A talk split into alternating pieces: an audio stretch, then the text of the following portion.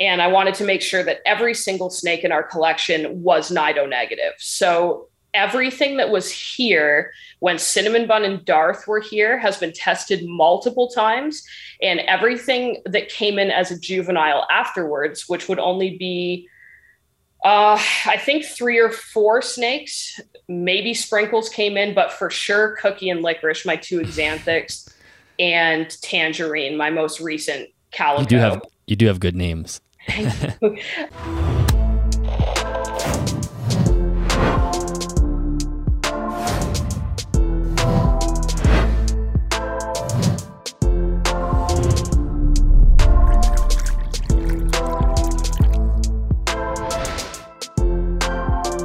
This is episode number 145 of the Animals at Home podcast. My name is Dylan Perrin, and thank you so much for tuning in today.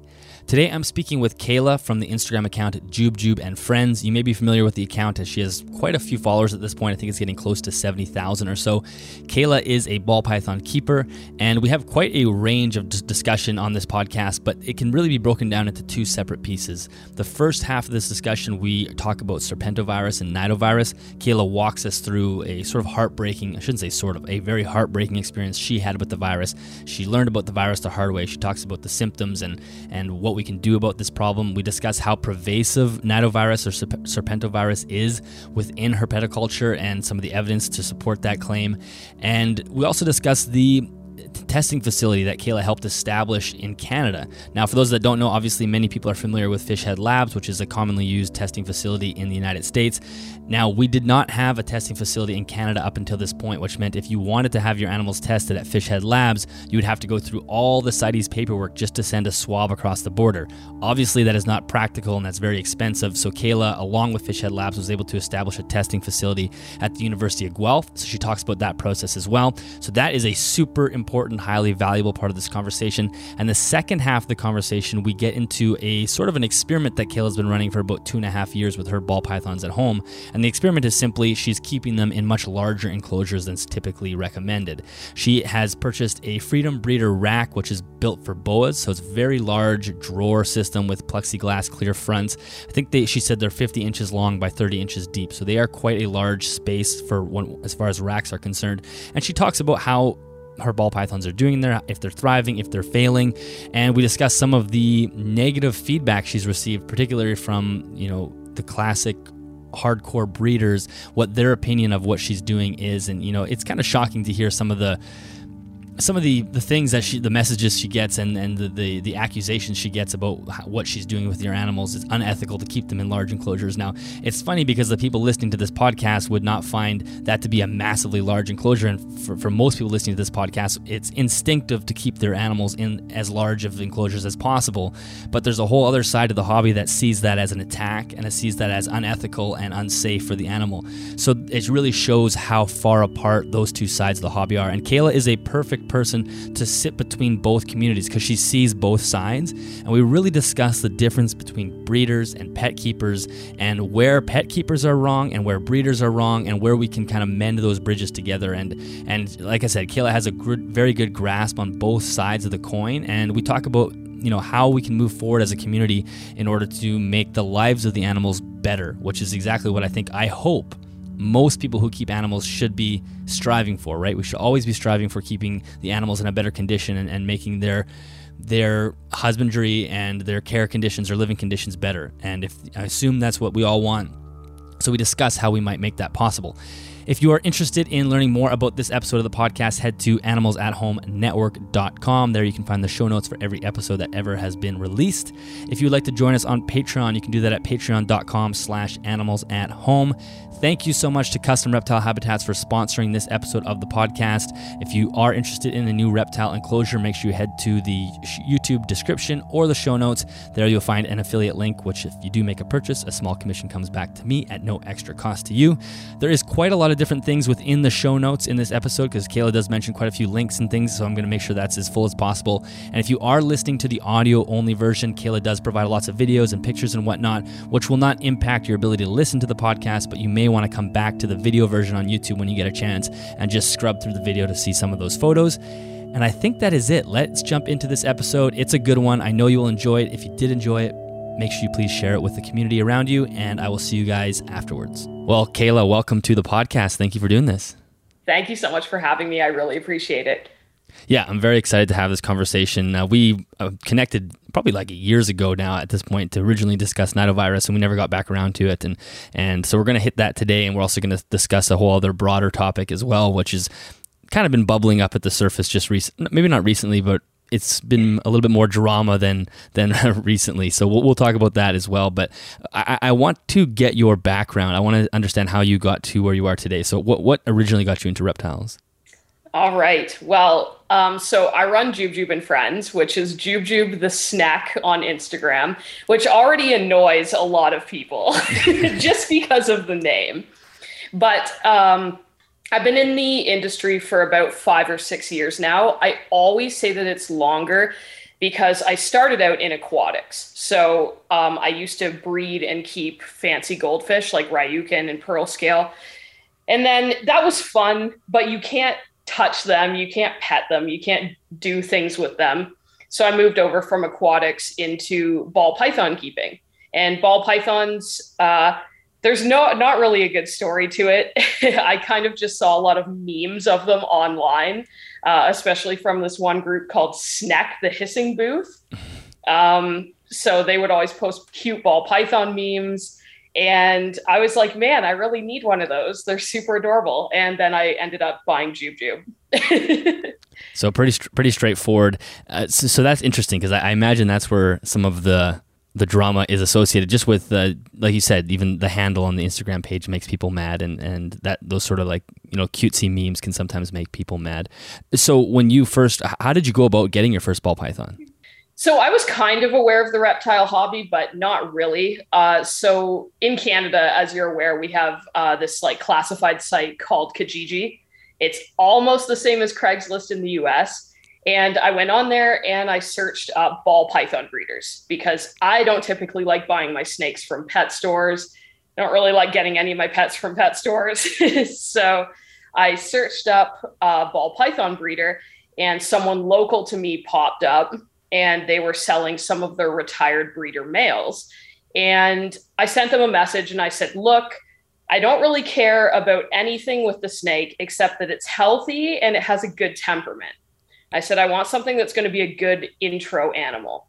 And he said, I've got the perfect one for you, but I want to come to your house and make sure that your setup is good, which I still keep in touch with Joob Joob's breeder. He's like, I can't even believe how far you've taken this whole Joob Joob thing. But yeah, I actually didn't see Joob Joob before I bought him. He was bought sight unseen. So the breeder brought him to my house, took a look at my setup. He okayed it. And then he opened the tub and I saw Joob Joob. And that was the first time. So it was pretty much love at first sight. It's pretty interesting even having a breeder being very conscientious of the care of where the animal is going, because you don't actually hear that a lot. You know, breeders will send out care sheets and whatnot, but to actually make the step of coming over to your house to investigate your setup is pretty unique. Yeah, he said that Joob Joob was actually one of his original snakes that he had okay. And started off his like breeding journey, I guess. So he wanted to make sure that he was going to a good home and everything like that. So when he came over, I had the typical starter pet keeper situation. I had done a little bit more research though. So I had the ceramic heat emitter. I had the thermostat, the cypress mulch, all the correct stuff like that. But of course it was the 36 by 18 by 18 Exoterra. So he gave me the advice to cover the top with foil just to keep the humidity in. And he was really great. He was honestly if you could have a perfect transaction with an animal, that describes that. Did he come with the name? No. Oh, you named him. Okay. How did you come up with that name? Okay. I don't even know, man. I just love naming them stupid stuff. So my favorite goldfish, my favorite Ryukin that I had, his name was Gobbles. So I already have a history of creating really stupid names for them. And then I also had another favorite goldfish called Mr. Puddles. So Joob Joob fit right in. Yeah. Joob Joob was kind of just, I don't know. I just named him after the candies. And then I found out after that the candies are actually jujubes or some shit. And I'm like, okay. Joob Joob works. So you got Joob Joob. And then how did, because you sort of classify yourself as almost like a sanctuary for retired ball pythons, which is also a pretty unique kind of thing, because there are a lot of those out there that, you know, need homes. So is that something that you decided to do pretty early on, or? So I want to clarify right at the beginning that we've never been a rescue. And I think a lot of people interpret Joob Joob and Friends as being a rescue, but every single one of the animals that I've gotten from breeders and I've paid for. So I've never brought in, a rescue to rehabilitate it. I've always felt that there's an inherent risk to my collection by doing so. And I just never have. But for me, the market is very saturated with these animals. Ball pythons are one of the most widely kept exotic pets in the industry. And there's so many older males that need homes. I just kind of thought, why not? You know, let's just bring them home. They can have the larger enclosures, have a good time. And with no worries, really. No expectations. Just come home, eat your food, and enjoy yourself. Mm-hmm. And how many do you have up to this point? I have 10 right now. Oh, you have 10. Okay. So you've just slowly added as you found one that you might like, you just bring them in? Correct. Yeah. Okay. Well, I want to talk about how you care for them and sort of your philosophy behind how you care for them, but maybe we'll touch on the Nido stuff first, because that's a really important topic. We can maybe get that out of the way, because it's sad and important at the same time. So, and then we'll get into the sort of latter half of the discussion. But why don't you just tell us your experience with Serpentovirus or Nidovirus, and were you aware of it before it came into your life? No. So I'm a very big proponent now on testing your animals. And I actually, along with Fishhead Labs, founded the testing at University of Guelph in Canada, because we didn't have testing prior to all of this happening to me. And I think, as unfortunate as it was that we ended up contracting Nidovirus in our collection, it did lead to something positive. And it did lead to something where other keepers can now make sure that their collections are safe. But my story with Nidovirus is quite a long one. I did do a segment on the Hold Back Rack podcast with Jessica and Jana. For the full story, I would suggest the viewers go take a listen to that. Mm-hmm. But long story short... I'll make sure that's in the show notes for everybody, so people can just go right to that. Yeah, that's perfect. Long story short, though, we... originally started out with Joob Joob and Cinnamon Bun, who was my pied. Those were kind of the first two snakes. And then we accumulated, a few more snakes. And up until the point where we had Nidovirus, we had about 6 or 7 animals. And we had 2 of those animals test positive. So we have to think, I'm a non-breeding facility, and we had 2 out of maximum 7 animals test positive for Serpentovirus, or as we'll call it here, Nidovirus. Those aren't good odds. So with the incredible amount of importing and exporting that's happening right now within the industry, Nidovirus is rampant. And I'm still getting people that are talking to me that don't know what it is. They don't know how to test for it. They don't know how to look for it. So I feel like it's imperative that we get that information out there for people. What caused you to test in the first place? And then how did you get that done without us having testing on this side of the border? Yeah, so what happened was we had Cinnamon Bun, we had Joob Joob, and we had these other snakes. Now, we ended up in September of 2019, I believe, we brought in another snake named Darth. Now, Darth, he went through the full quarantine. We never saw any issues with him except a little bit of increased excess saliva, which I did bring up to the breeder. He stated that it was probably due to our humidity not being the same as in his facility. I was like, okay, cool. It's not. But anyways, it never affected the snake. It was never like dripping mucus, anything like that. So we had this snake since September of 2019. Now we roll past the quarantine, we put him in his own Exoterra, and we're trying to transition him from live to frozen thawed, because where he came from, all of their snakes are on live and we only feed frozen thawed. So every single rejected feeder that he did not eat, which was quite a few of them, we fed to the pied Cinnamon Bun, who was a snake that I had had for a while before getting this animal in. And I didn't know. I had no idea that Nidovirus existed. I didn't even think that it was a thing. I thought that we were looking and quarantining for typical respiratory infection symptoms, RIs, as we'll call them in this video, and mites. I thought that that's what we were quarantining for, because that's what everyone talks about, but that's not what happened. And we weren't just dangling the rat in with Darth. We would blow dry it and we would physically leave it in his hide for an hour. And then if he didn't eat it, we'd take it back out, blow dry it again, and feed it to the pod. So we had this fomite transition going from point A to point B. And it's very easy to trace. So we kept pretty much blasting Cinnamon Bun with these rats that had fomites on it from Darth. And lo and behold, in probably around spring 2020, I noticed that Cinnamon Bun was really lethargic, and he wasn't displaying like RI symptoms or anything. But I told Kyle, and I even made a post on my Instagram, and I said, yeah, I can just see that Cinnamon Bun is getting kind of old, because he was in his late teens. And I said, I can kind of see him slowing down a little bit. And then in September of 2020, we got our big Freedom Breeder enclosures, which we'll talk about later. Mm-hmm. But all of the snakes, I transitioned them into those larger enclosures. And I had a lot of reservations from breeders telling me that they were going to go off feed, that they were going to get sick, they were going to die. And lo and behold, my surprise, when two of them did get sick, and it was Cinnamon Bun and Darth.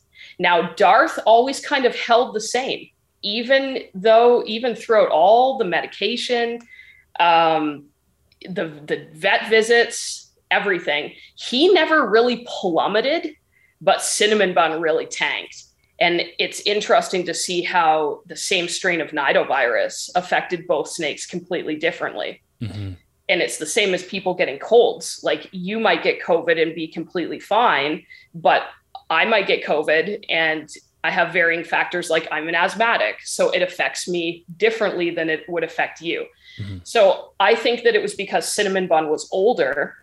He didn't have that immune system that Darth had as a younger animal. He was a 2016 and born in 2016, just to clarify.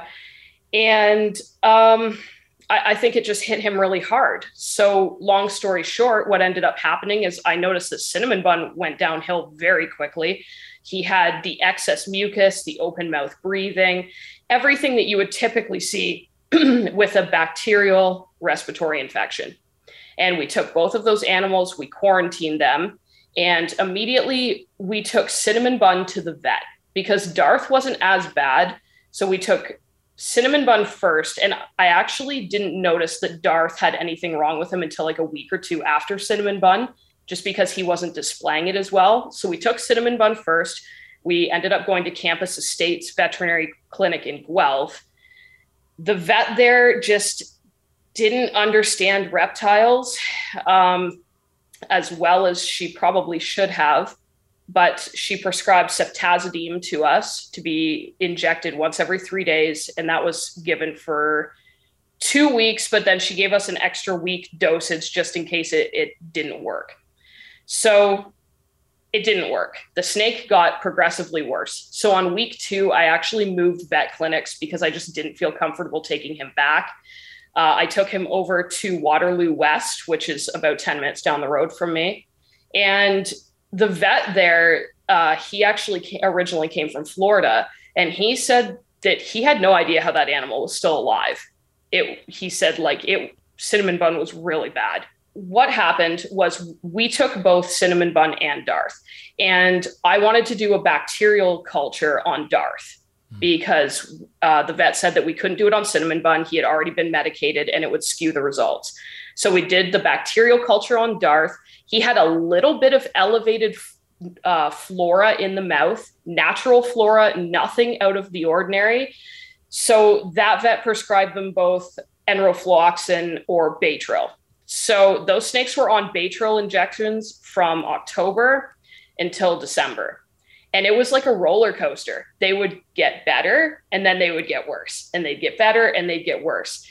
And I was so frustrated at this point. I had no idea what was going on with these animals. The vets couldn't tell me. They had no idea. So I reached out to the individual who pretty much wrote the book on veterinary medicine, which is Dr. Stahl in Virginia. And I reached out via email to Sieb's Vet Clinic. And I said, I'm in Canada and I don't know what to do. I need your help, because I said, I can't get these animals to you, obviously. But I said, here's the medication schedule they've been on, and they're not getting better. And we don't know what to do. One of the vets there wrote me back and they said, you need to be testing those animals for Nidovirus. And they said, it's coming through our clinic so much, even in the pet ball pythons. They said, we're just seeing it in almost every other snake. Is that the first time you saw the word Nidovirus? That was the first time. I'd seen a lot of stuff for inclusion body or arenavirus, but hardly anything for Nidovirus. And that was the first time I had even heard of this. And she said, here's the contact information for Fishhead Labs. She said, you need to reach out to them and you need to get those animals tested. And so that's what I did. I reached out to Pia Bartolini of Fishhead Labs. And I said, my animals are in dire straits and I need your help. I don't know what to do. So she called me. We had a huge phone conversation. We had to actually import and export the samples via CITES. So it was an extremely expensive and difficult process, but I didn't care. I wanted to know, like, these are my pets. So we did it. And we initially sampled Cinnamon Bun, Darth, and my Dreamsicle Popsicle, because he had came from the same facility that Darth had. And Popsicle came back negative and the other two came back positive. So at that point, I remember calling Pia. It was like 9 or 10 o'clock at night, and she was in her pajamas. And I said, Dr. Susan Fogelson just sent me the results. And I said, we have 2 positives. And I said, what does that mean? And she said, unfortunately, Nidovirus cannot be cleared. She said, considering that both of these animals are symptomatic, she said, it's your call. But she said, we would recommend humane euthanasia. And that's what I did. The following day, I took the animals, I called up Waterloo West and had them euthanized. Oh, that's a brutal experience. Yeah, it's one of the saddest things that I've ever had to go through, because I feel like as breeders, there's, you have so many animals and you're used to a level of loss there, especially with hatchlings that don't come out correct, or, an animal that gets sick because it's stressed out or something like that. But for pet keepers, we're not used to any level of loss. We can't tolerate level of loss. Mm-hmm. So it hits very hard when an animal passes away, because that animal is like a family member. Yeah. I'm sorry you had to go through that. And it's one of those things that is more common in herpeticulture than we like to admit, right? Especially when in Canada, when you're sort of hung out to dry as far as testing goes back then, right? That is probably so frustrating, because especially because the vet clinics weren't able to even test for it. That's kind of shocking. When we took the snakes to have them euthanized, because this was during COVID, this was in January of 2021. We had both the snakes euthanized. And I took them in and I showed them the positive Nidovirus results. And even that vet, being from Florida, he was like, oh, I had no idea that Nidovirus was a thing in Canada. And I'm like, wow, what? Like, what? How are we not talking about this? This is such an issue. Yeah, that is crazy. So then did you test your other animals as well? The ones that are still in your collection, or? Correct. Yes. So we actually spent the last 2 years testing and retesting our entire collection multiple times, because as much as people say, oh, you can just get one test and they'll be fine and we'll figure it out. No, I'm a firm believer that these animals are in my care. I'm going to do what I need to do to protect all of them.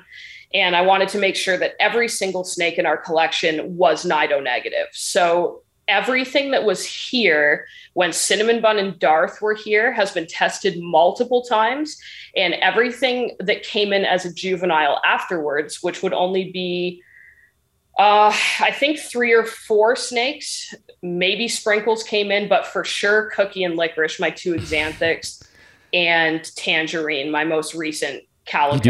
You do have good names. Those snakes have all had 1 nidovirus test, okay. Because of the situations that they came from, the breeders that they came from. Most of those breeders knew about the nidovirus stuff that I had gone through. Ball Brilliance, the breeder that I got the 2 Xanthics from, we had discussed me buying those snakes right out of the egg. So he actually had put them in a separate room. So I was not concerned about those animals. He said that there was such heavy biosecurity for him not mixing and matching those snakes in with any of his others. Same with Sprinkles. Sprinkles came from a Canadian breeder, Canadian Regis. He was actually a failure to thrive. So he was on his own anyways, because we didn't know if he was going to make it or not. So as soon as he was eating consistently, off he went to me. So wasn't worried about him.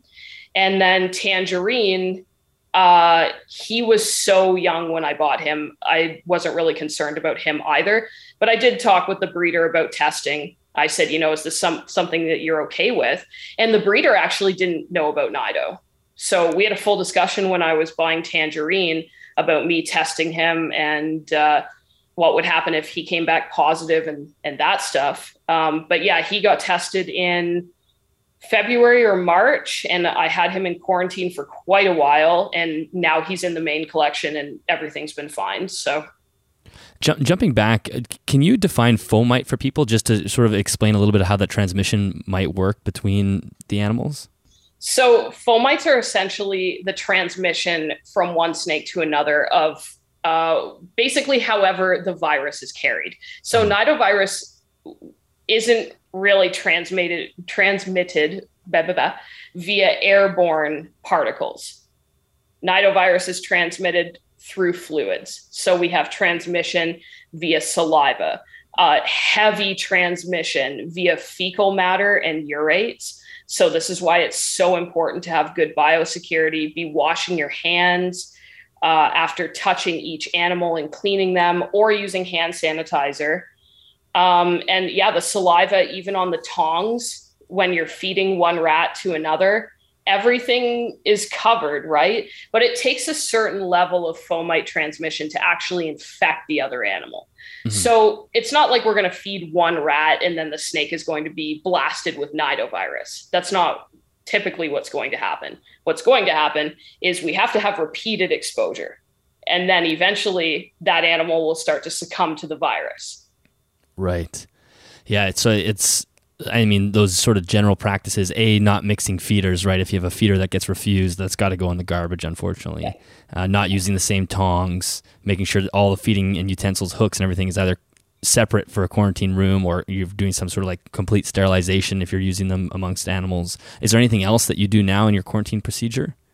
So my quarantine procedure lasts for about 6 months. If it's a juvenile, they'll get tested once, especially if it's a juvenile where I know how they've been kept and where they're coming from. If it's a juvenile from like a larger facility where things are just getting mixed together and stuff like that, I would recommend 2 nidovirus tests, one upon intake and one at the end of your 6-month quarantine period. If it's an adult, you need 3 tests. You need 1 at your intake, you need 1 at the halfway point, and you need 1 at the very end, especially if that animal's a retired breeder. Is this expensive? Yes. Are we paying hundreds, sometimes thousands of dollars? Like I've seen ball pythons go for like, upwards of $50,000 to $100,000 for a singular snake. And people are like nervous about spending $100 on a nidovirus test. And that's funny. I always say it doesn't matter whether this is $100 animal or whether it's a $50,000 animal. If you have pets, you want to make sure you're protecting your collection. And if you're a breeder, you want to make sure that you have a good foundation for your business. So the health of your animals, that's the foundation. And if you start to build your business upon a foundation of sick animals, eventually it's going to just crumble down. Yeah, because if you think about if you let your breeding operation get too far without doing any testing, then suddenly if you do have an animal that suddenly, like your story, you know, hey, you sent me an animal with Nido, and then that breeder has to go, wow, am I going to test 10,000 or 1,000 animals, for example? Maybe not 10,000, but maybe 1,000 animals. And if I am going to test them and they come back positive, do I have to euthanize this entire operation? So it puts you in a really tough position if you don't start with a proper foundation, like you said. That's a perfect way of describing it.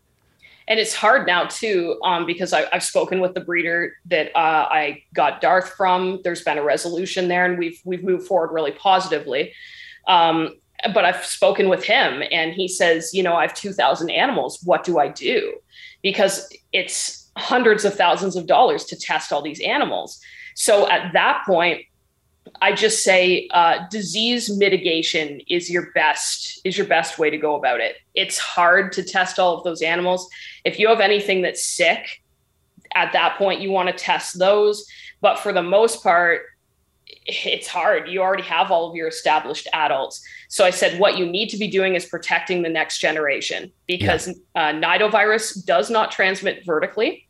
So the only time it would transmit vertically is if we have maternal incubation happening. And that's where you have the parent in direct exposure with the eggs because they're sitting on them. But if we take the eggs away, like we do 99% of the time, then we don't have that transmission. So those babies will hatch out and they'll be perfectly fine. So a separation of the juveniles to the adults is paramount. And in my own personal collection, it's very rare that we bring in a lot of snakes. We maybe bring in like 1 to 2 per year. At this point, I'm kind of done. 10's a lot for me. Okay. I don't know. Yeah. I don't know how people do like 200 of them or whatever. But for me, we have that 6-month quarantine. We do the allotted amount of tests, depending whether it's a juvenile or an adult.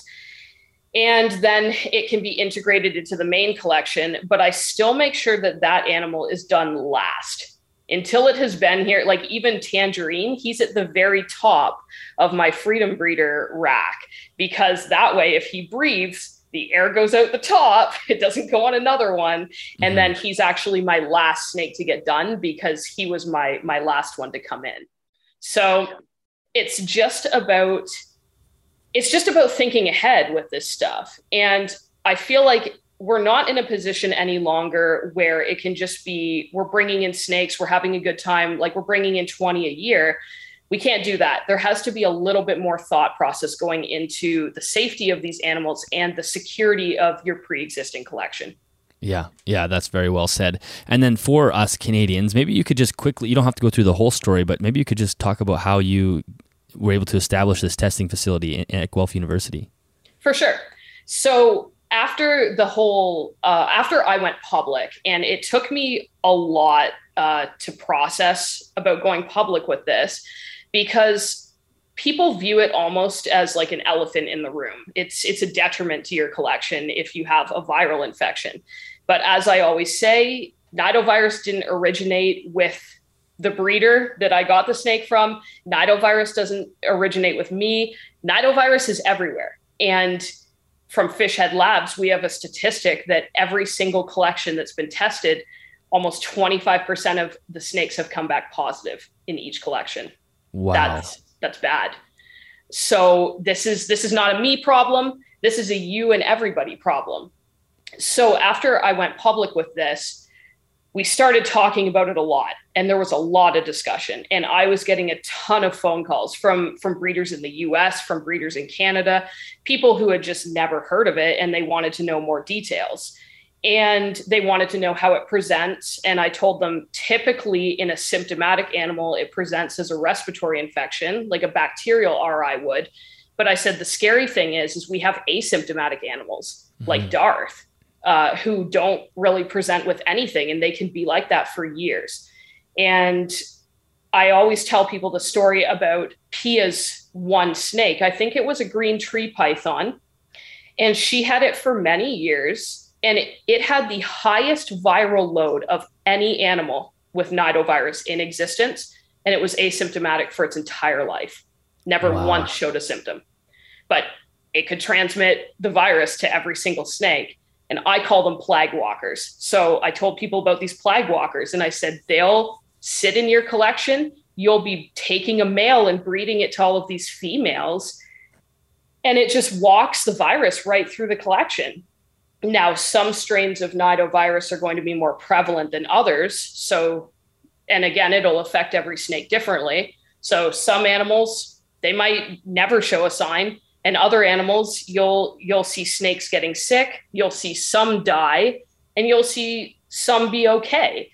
And even in a facility that has Nidovirus, if we, in an unrealistic situation, took all of the animals and we just shoved them all together and mixed them all in, and we were like, blah, kind of like with dough, like baking dough, and we squished them all together, there would be some animals that still would not contract the virus. And we have that study from Pia Bartolini and a bunch of other researchers who they did a study on Nidovirus. It's like the latitude and longitude of blah, blah, blah. It's on Frontiers, and I can send you the article so that you can post it. Sure. But essentially what happened is we had 75% of the animals succumb to the virus. And then we had 25% of the animals that were infected, but they didn't. And those are the animals that are sitting in everybody's collection right now. The 25% that don't. Right. So I got a lot of questions. What do we do about this? Because we're in Canada and we don't have the money to be sending CITES tests off, and the resources too, because I'm a broker. It's a little bit easier for me, but for others, it's hard. And they said, what do we do? So it took almost a full year to get the Guelph stuff up and going. Pretty much all of that was on Pia's end, so props to her. She did a great job coordinating everything. For me, I'm always just more so their educator. I'm not a vet. I'm not a vet tech, but I can discuss the virus with people, discuss how to best manage it, and discuss how to properly do the tests. And that's pretty much my role in all of this, working alongside Fishhead Labs. So they got the tests up and rolling with Guelph. Guelph announced that it was a thing on their website. And now people can send in tests. All you do is swab your animal at home. I have a video up on Joob Joob and Friends, again, that I can send you the link for, that shows you how to properly fill out all the paperwork and properly swab your animal. I show us swabbing a client's snake. And you want to swab the choanal slit, which is at the very roof of the mouth. You want to do that for 20 seconds. Then you're going to package your samples up, send them in, and you'll get results back within 5 to 7 business days.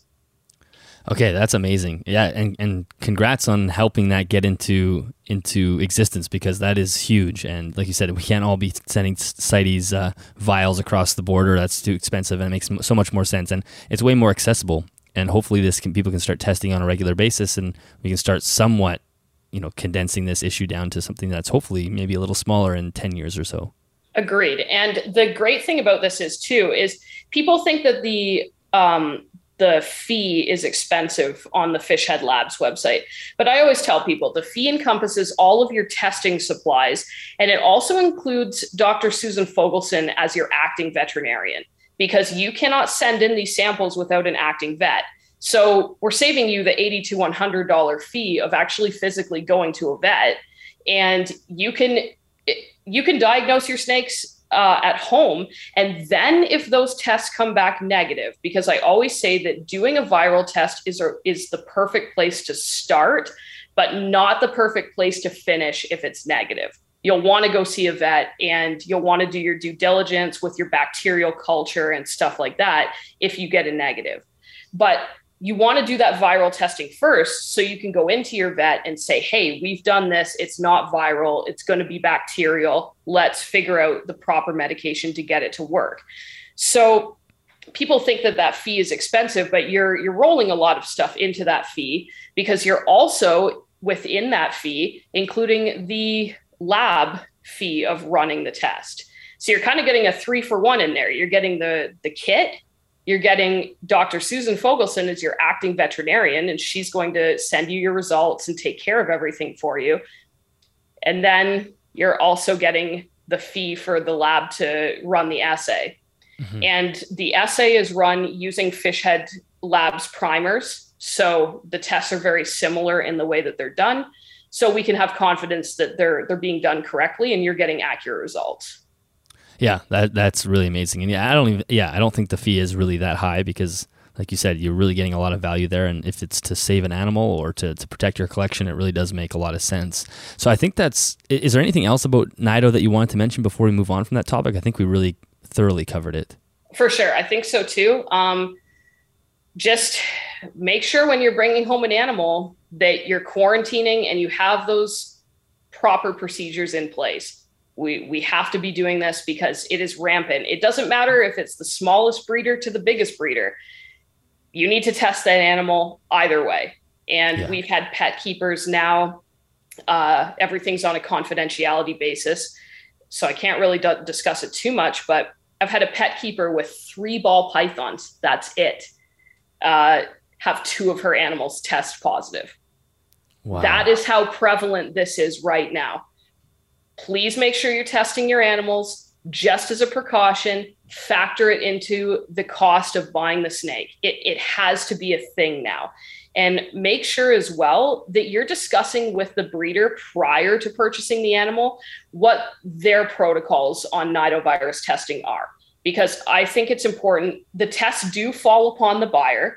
It's hard for a breeder to test because within their collection, what if they test and the snake doesn't ship for 2 weeks and then, they've done transmission and then the person gets the snake and then it's positive. It doesn't make sense for the breeder to do it unless the breeder wants to do it for their own peace of mind.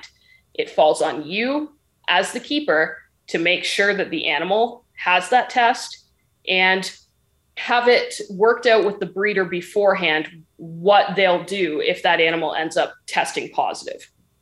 So I guess that would be my last question on this topic is if someone, so for example, that pet keeper, let's say she's got 3 snakes, 2 of them test positive asymptomatically, is the protocol from that moment to euthanize them? Or can this person say, I'm going to keep them, I'm going to be aware that this could eventually become a symptomatic case, and I also know that these animals could spread it to other animals, so I have to be careful in that, to that extent?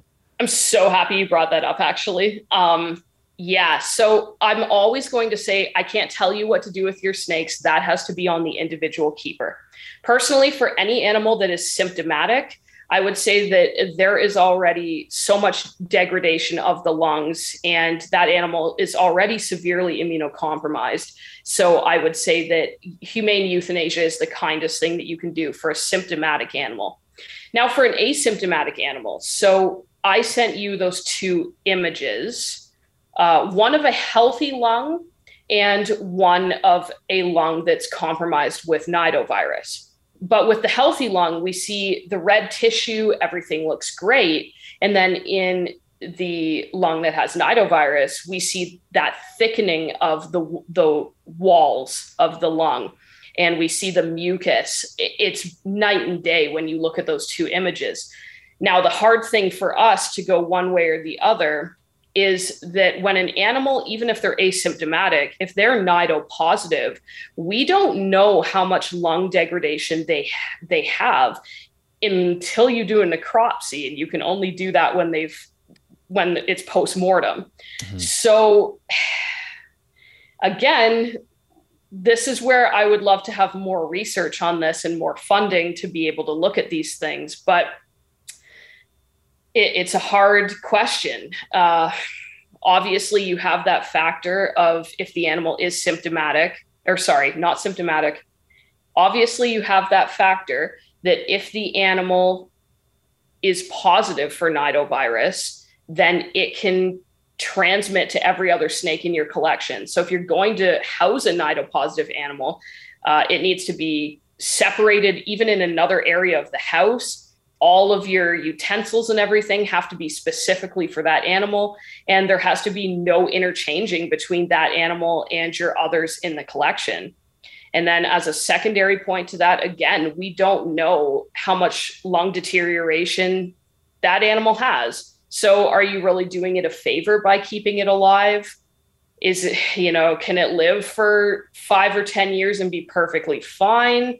Is it suffering? We don't have the answers to that. So that's where it's hard. And that's why I push disease prevention so much, because I don't want to see this industry in a place where all we have are nidopositive animals to choose from.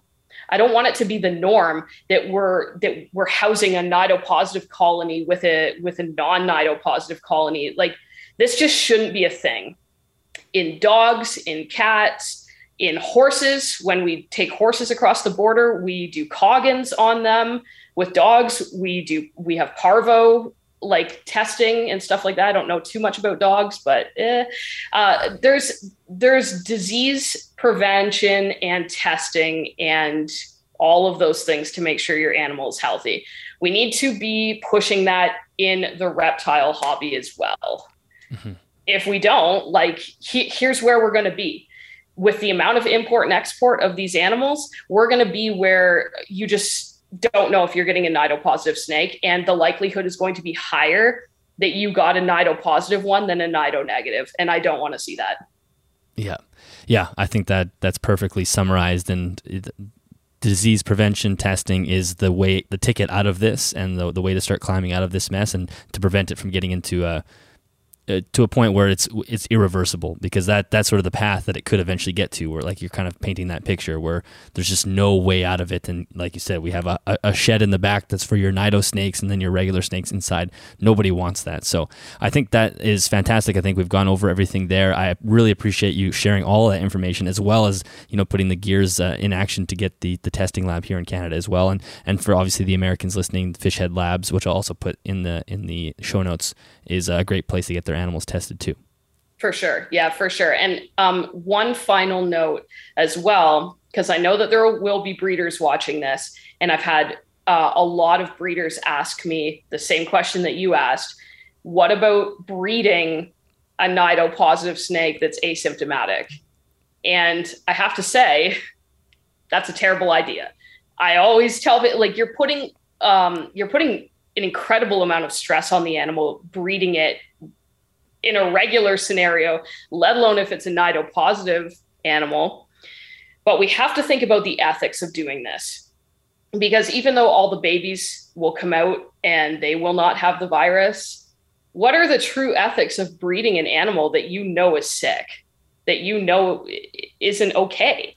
And even if it's asymptomatic, you are increasing its chances of mortality by doing so. So I want to add in that I always tell breeders, I do not recommend breeding your asymptomatic animals. I think that can flip them heavily as well and create a symptomatic animal.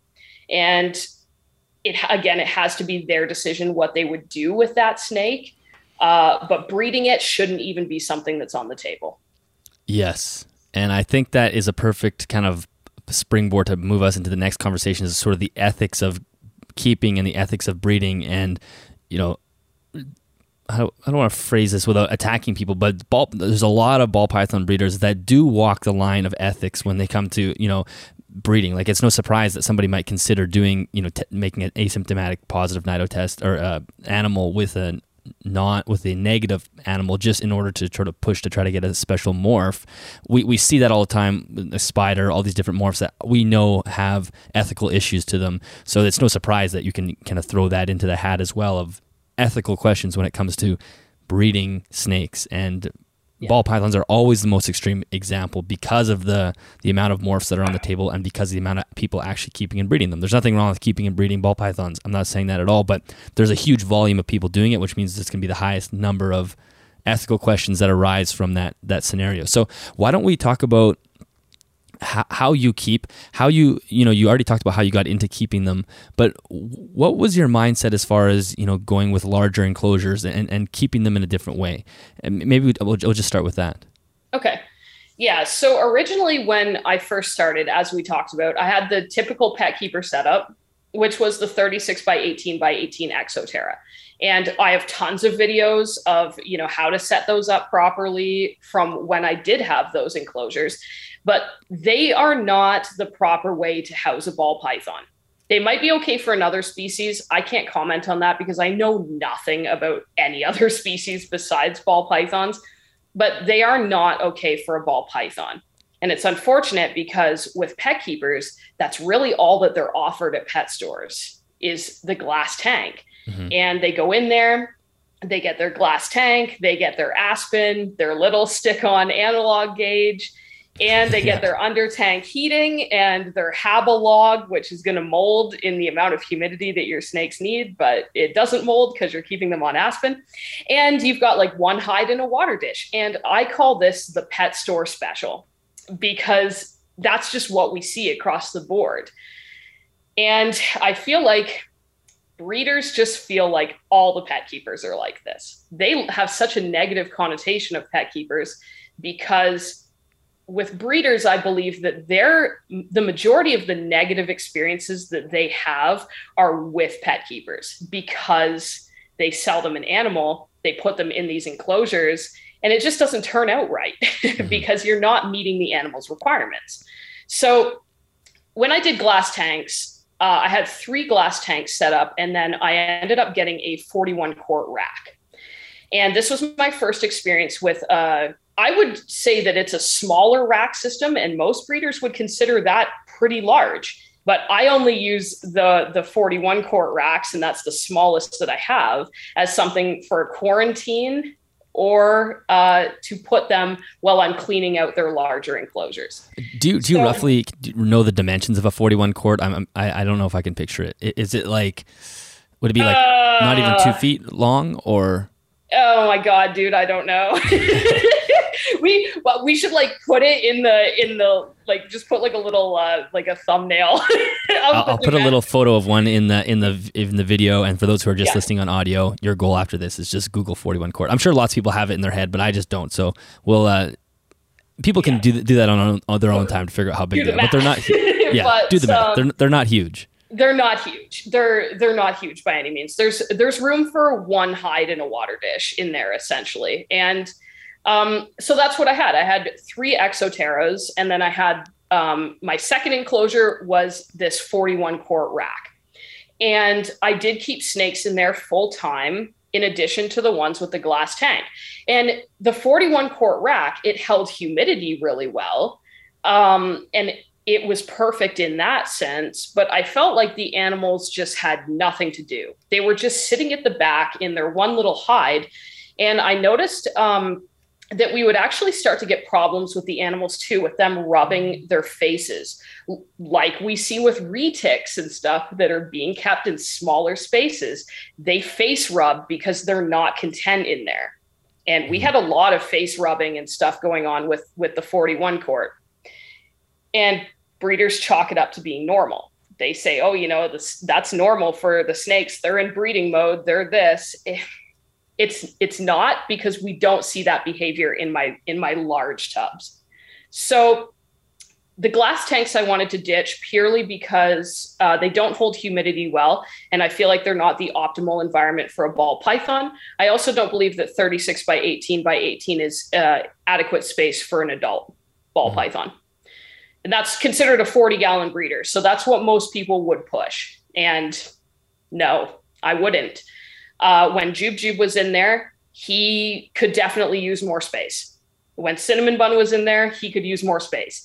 Every single animal that I've ever had in that size of enclosure has utilized every square inch of that enclosure and can use more space. So I got rid of the glass tanks, and we started talking with Freedom Breeder. And I saw their racks that they market for boas. And I said, what an interesting concept that would be, because really a PVC is pretty much the same as a tub. We have 2 inherent differences with that. Number one, in the tub, we have under tank heating versus overhead heating. So with a PVC, we're typically heating with a radiant heat panel, whereas in my big Freedom Breeders, we're heating with insulated stainless steel panels that go underneath. Mm-hmm. So does it come with that? We insulating them was extra, and we increased the size of them as well. Okay. We kind of had to make some modifications to what they have because these snakes are smaller and they're sitting in designated spaces. So I wanted to make sure that almost the entire one side of the Freedom Breeder enclosure has heat. Right. So, and then the other main difference that we have is that in a rack system, you can't provide UVB, whereas in a PVC, you can. So, but everything else is pretty much the same. Like it's a box versus a box, just sizing is different. And I had been in this industry for about 3 or 4 years at that point, because we got the Freedom Breeders in September of 2020. And there's just a war. There's a war happening in this industry with the pet keepers versus the breeders. And it's always tubs versus tanks. And I said, wouldn't it be an interesting concept to bridge that gap between the breeders and the keepers?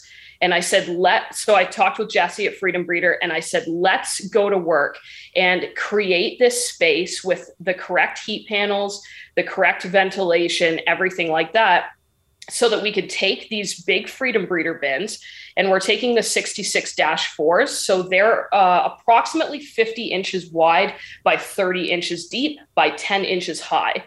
And we're taking these and we're setting them up like a PVC enclosure would be. And I'm the first person to ever do this in the industry.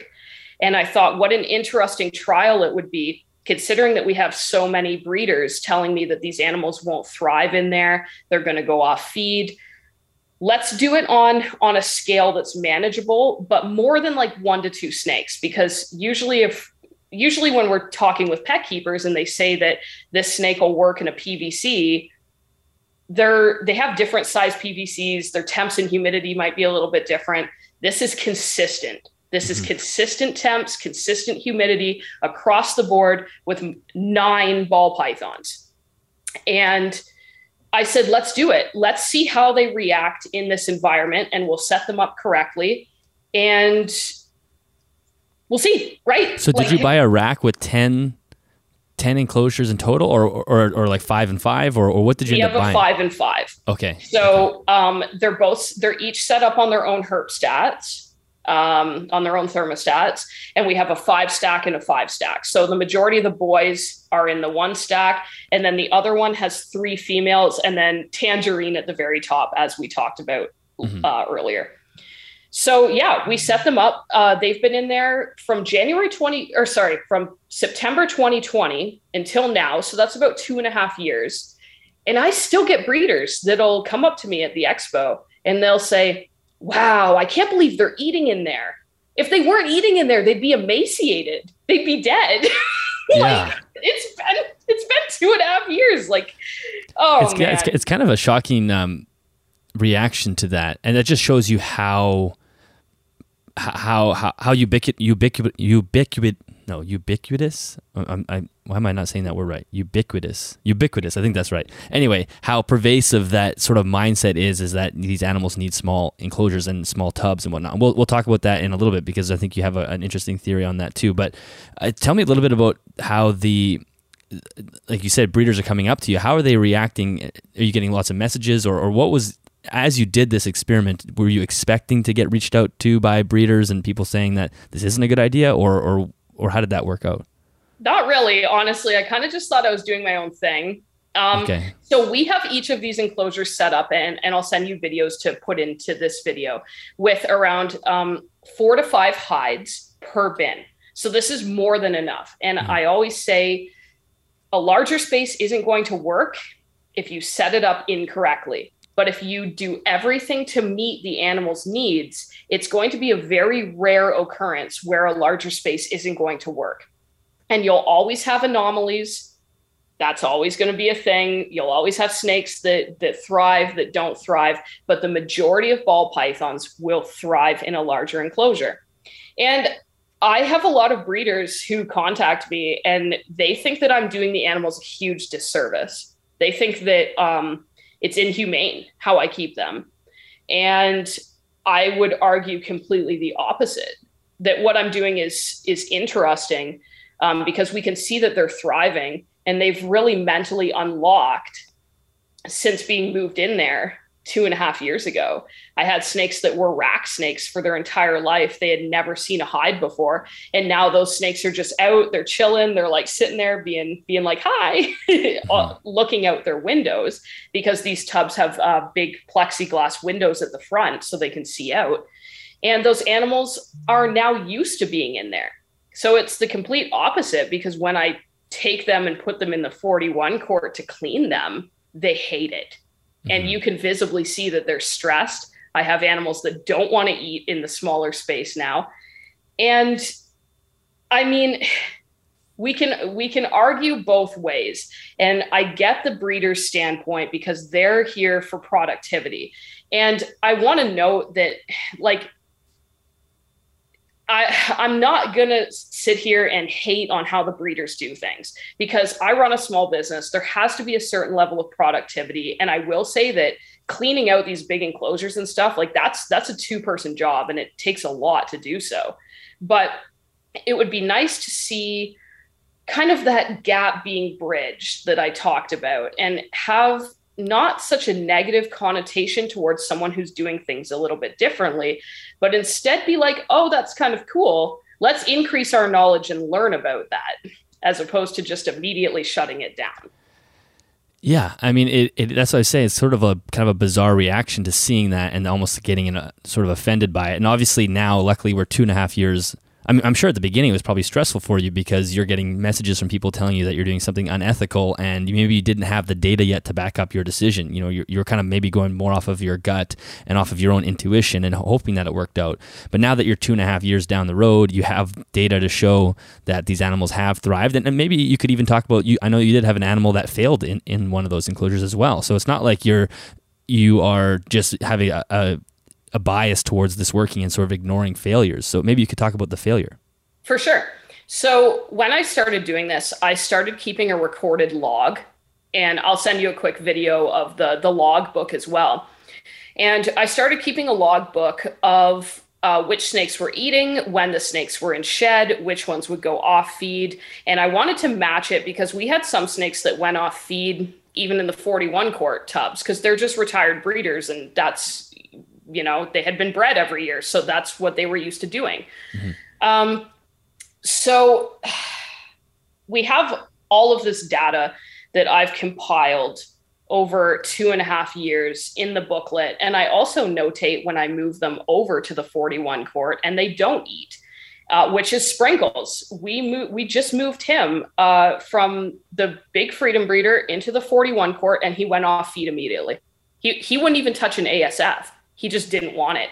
And he was so stressed out and nervous of being in the 41 quart. And my feeding nights are on Thursdays. I just popped him back in the Freedom Breeder like 3 days ago, and he ate like, bam, nothing. Why did you move him back to the 41 in the first place? So because it's a process to clean out the bigger enclosures, like we have to wash all the hides, and then Kyle has to help me like lift them and stuff because they're so big. It takes a lot of time to do that. And then Sprinkles was also in shed. So I just left him in the 41 quart for a little bit longer, because I didn't want him to smell up. Like, I just put all fresh substrate and stuff, right? Yeah. Gotcha. The snake that didn't work out was Popsicle. He was our dreamsicle. So he came from a facility that uses the blackout tubs with them. And I've noticed a distinct difference as well in animals that come from a blackout tub environment versus a clear tub environment, even if they're the same size tubs, let's say 41 quarts.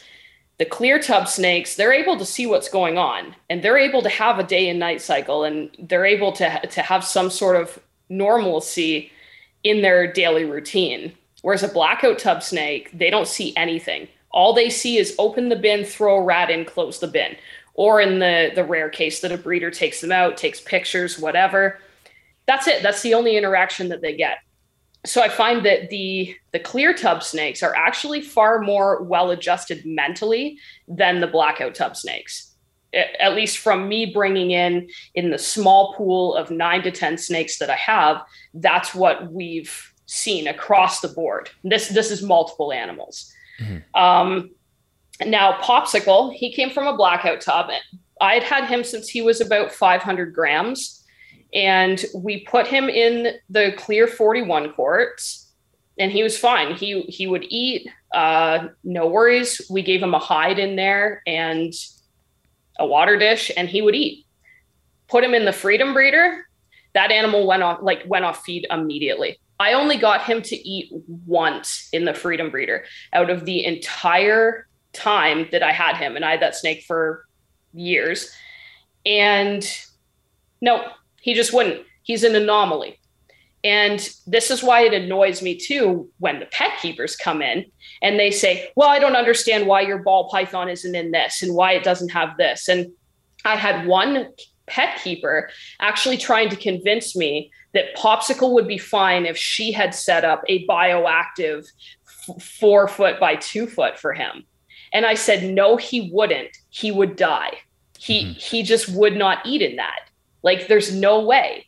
And I said, this is where we have to look at these animals as individuals. There is not a one size fits all. And I think that all of the Facebook groups like to push that, you know, not just a pet rock. They're terrible for it. I've been kicked out of their group because my racks don't have UV. But anyways, you know, they're terrible for it. If you have anything but their 4x2, they're very intolerant of that. And then we have the breeder groups that if you're keeping your snake in anything that's not like a 28 or 29 quart tub, they're intolerant of that. So it's very hard because we get all of this conflicting information. And with Joob Joob and Friends, that's why I'm trying to be educational, but be a happy medium between these two groups. I'm saying, look, we can do it this one way and we can make it work, but let's just expand our knowledge and do things a little differently to push it working over here.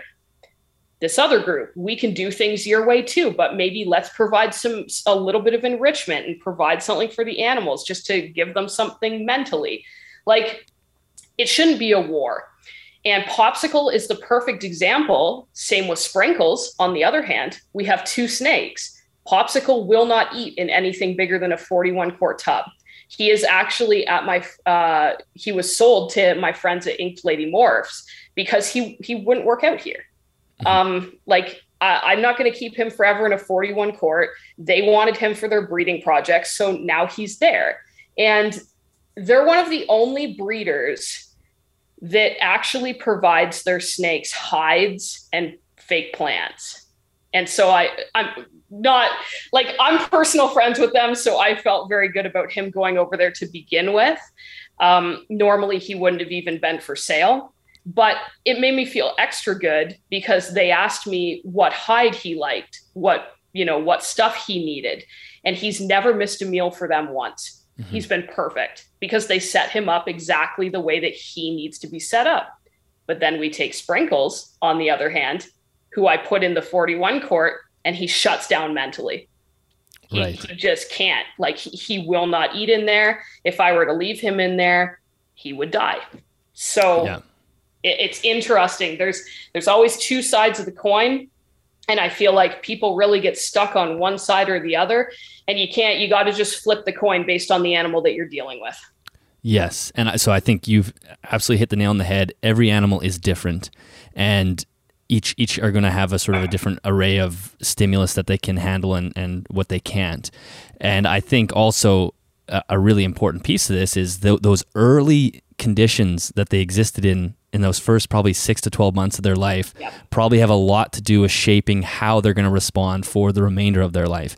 And if they're in a small, cramped, dark tub, you may be setting in stone an animal like Popsicle for the rest of his life, not being able to handle a larger enclosure. So I totally see the pet keeper, like the sort of advancing side, going, put that animal in a larger enclosure and sort of force it down its throat to sort of have this enrichment, and it doesn't always work. Yeah. But I do also, you see the other side too, where I think as keepers of reptiles, we are responsible to, we're sort of obligated to try and help our animals get to the point where they can be in a large environment, because it is so important for their mental stimulation, their physical stimulation.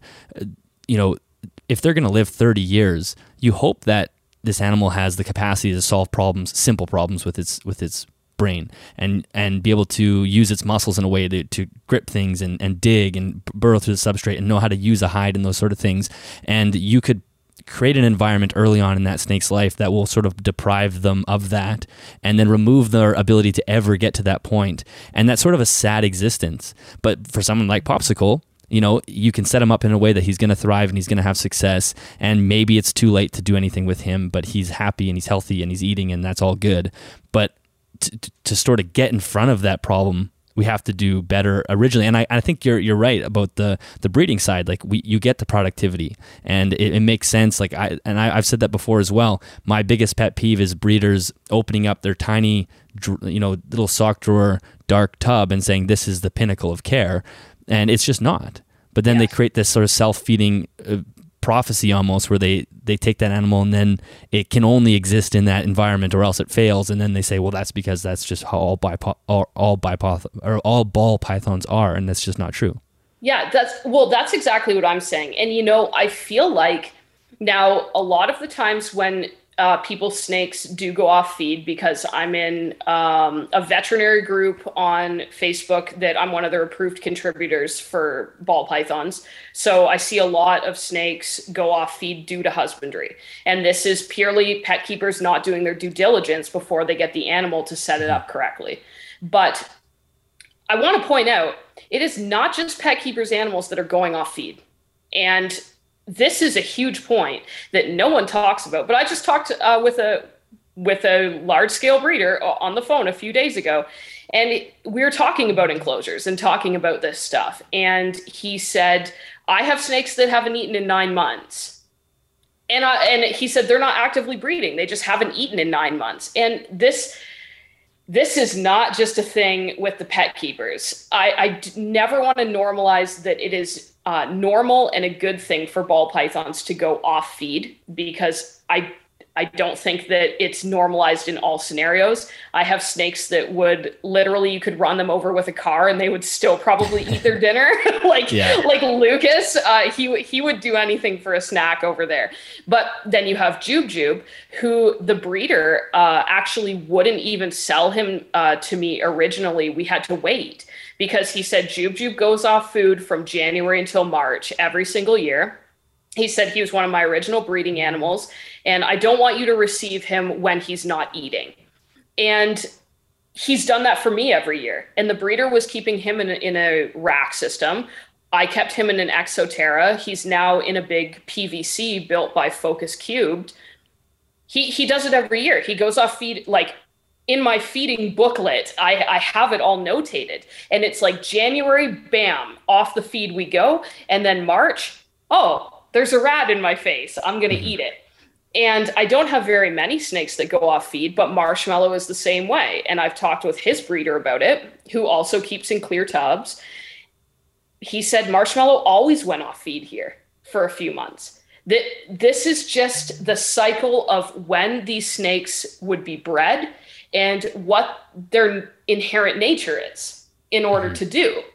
But I always promote that we should not have juveniles going off feed. So a retired breeder is significantly different than pet keepers who are bringing home juveniles and saying this animal is not thriving and it's not eating. That should not be happening. That is always husbandry related. There's no way around that. You need to improve your keeping and make that animal feel more comfortable.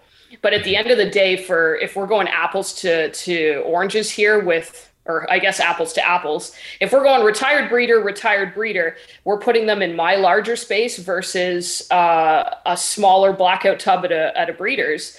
Those animals are probably going to go off feed the exact same, whether it be at my house or whether it be at the breeder's. It doesn't matter.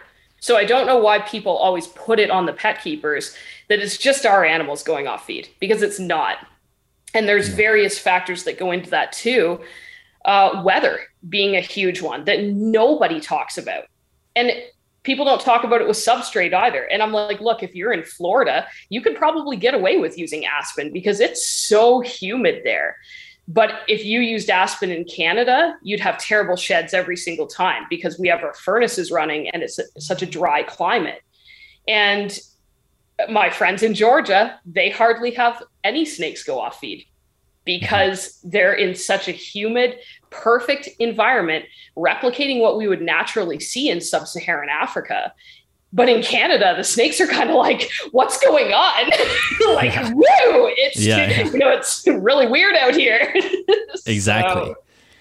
Yeah, those are fantastic points, and it is a frustrating battle. Like you said, there is a war going on, and there really ought not to be, because we are all reptile keepers, and the point is we all have the same hobby, but there is this, you know, and I could imagine, you can see why breeders might get upset at someone like you, because they would see the cutesy memes and the cute names and immediately say, well, this person is treating an animal, these snakes, like a kitten or a baby. And yeah. So they probably write off all your credibility immediately, right? They're not actually giving you any benefit of the doubt. And because they have success keeping them, and I want to say they define success by their animals not dying, which is a pretty low bar for success, not dying and breeding. Yeah, and those are two. What is it? Eating, pooping, and shedding. That's the three. The three tiers. Eating, that's pooping, the bar. And shedding. And they throw breeding on top of that, and those are all extremely base physical things that every animal is going to go through. Like, I mean, reptiles, like you said, you could run them over a car, and they're going to still try to like truck along, and because they're just these machines, right? They have this. They are insanely durable for the most part, and so we can't set the bar that low, but they do, and they call that success, and they would look at someone like you with a cute name for their snake and think you're going to kill that animal. And now that you have all this data, do they respond well to the data, or is it still this pushback is the same? It's kind of the same. So I was actually just talking with a breeder, like 4 days ago, because I reached out and they had made a few comments that they didn't like my content. And I said, okay, I said, I'm super open to knowing why. Like, I'm such a huge person on communication. If you have a problem with me, I'd love to just talk it out, because usually we can resolve it. And I said, why don't you like my content? And they said, well, I've been keeping ball pythons for over 20 years. And they said, I don't like how you keep them. And I said, okay. I'm like, well, can you elaborate on that? And they said, well, they're a ground dwelling species that likes being hidden all the time. So they said, I think that your larger enclosures aren't providing that for them. And I said, what do we think that they're doing in nature? Because I like to make the little statement that the snakes didn't originate in the ARS rack. Yeah.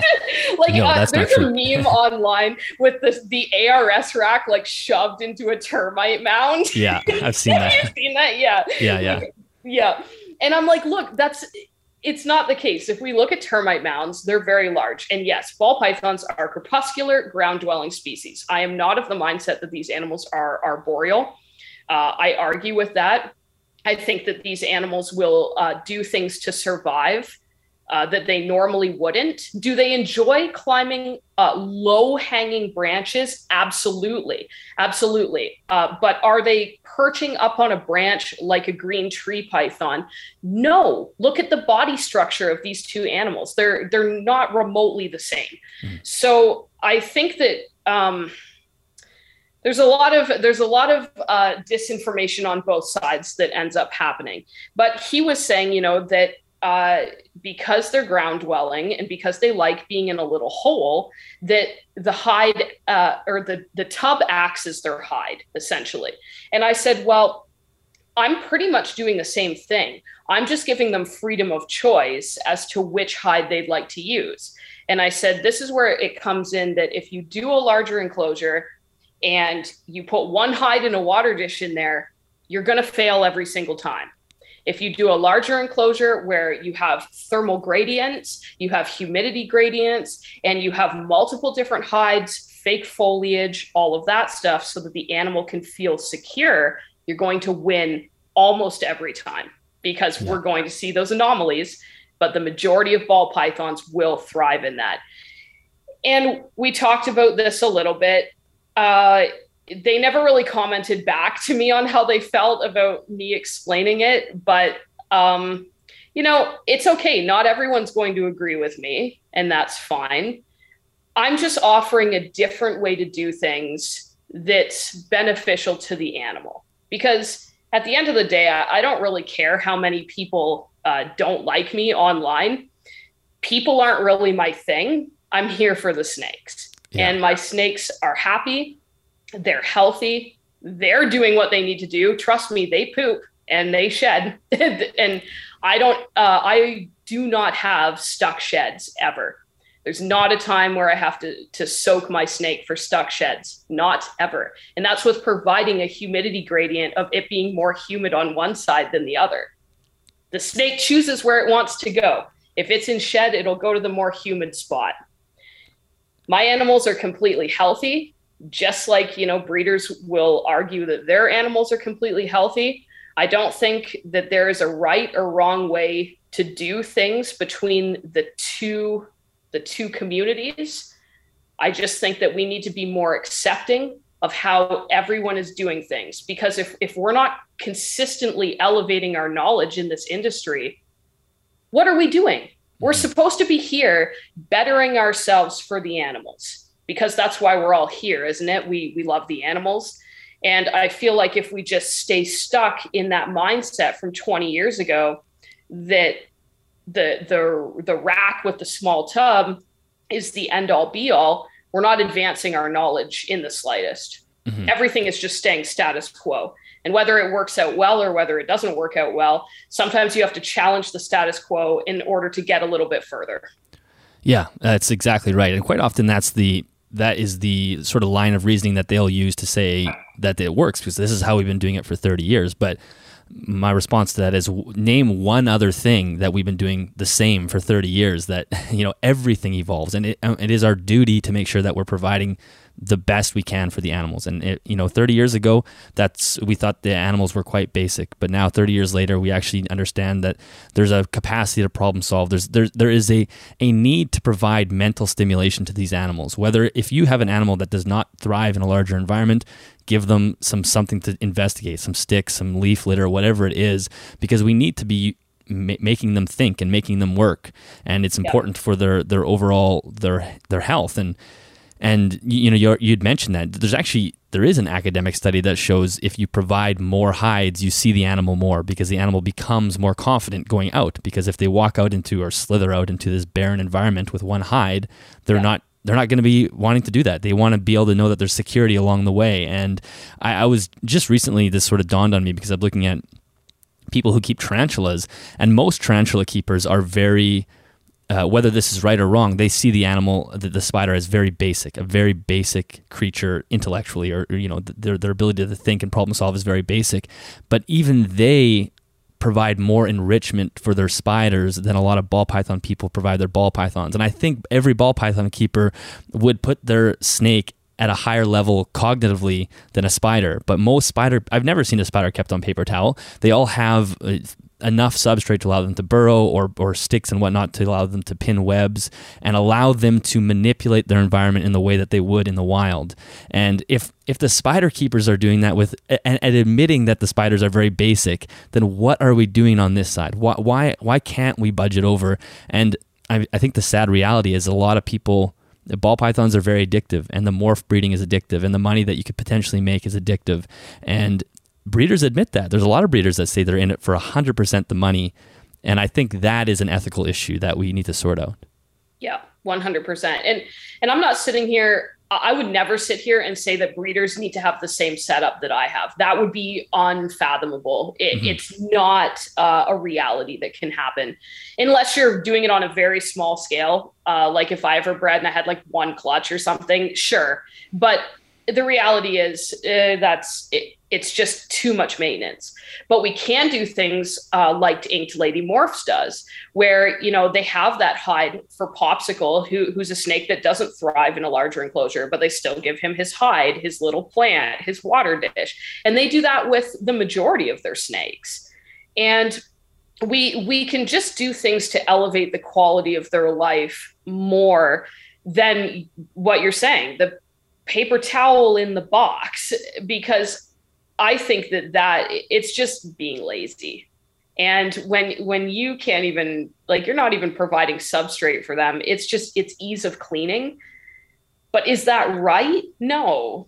Like, this is a living, sentient being, and they're a lot smarter than people give them credit for. Actually, Lucas, I'll send a video, but we've operant conditioned him to bounce for food.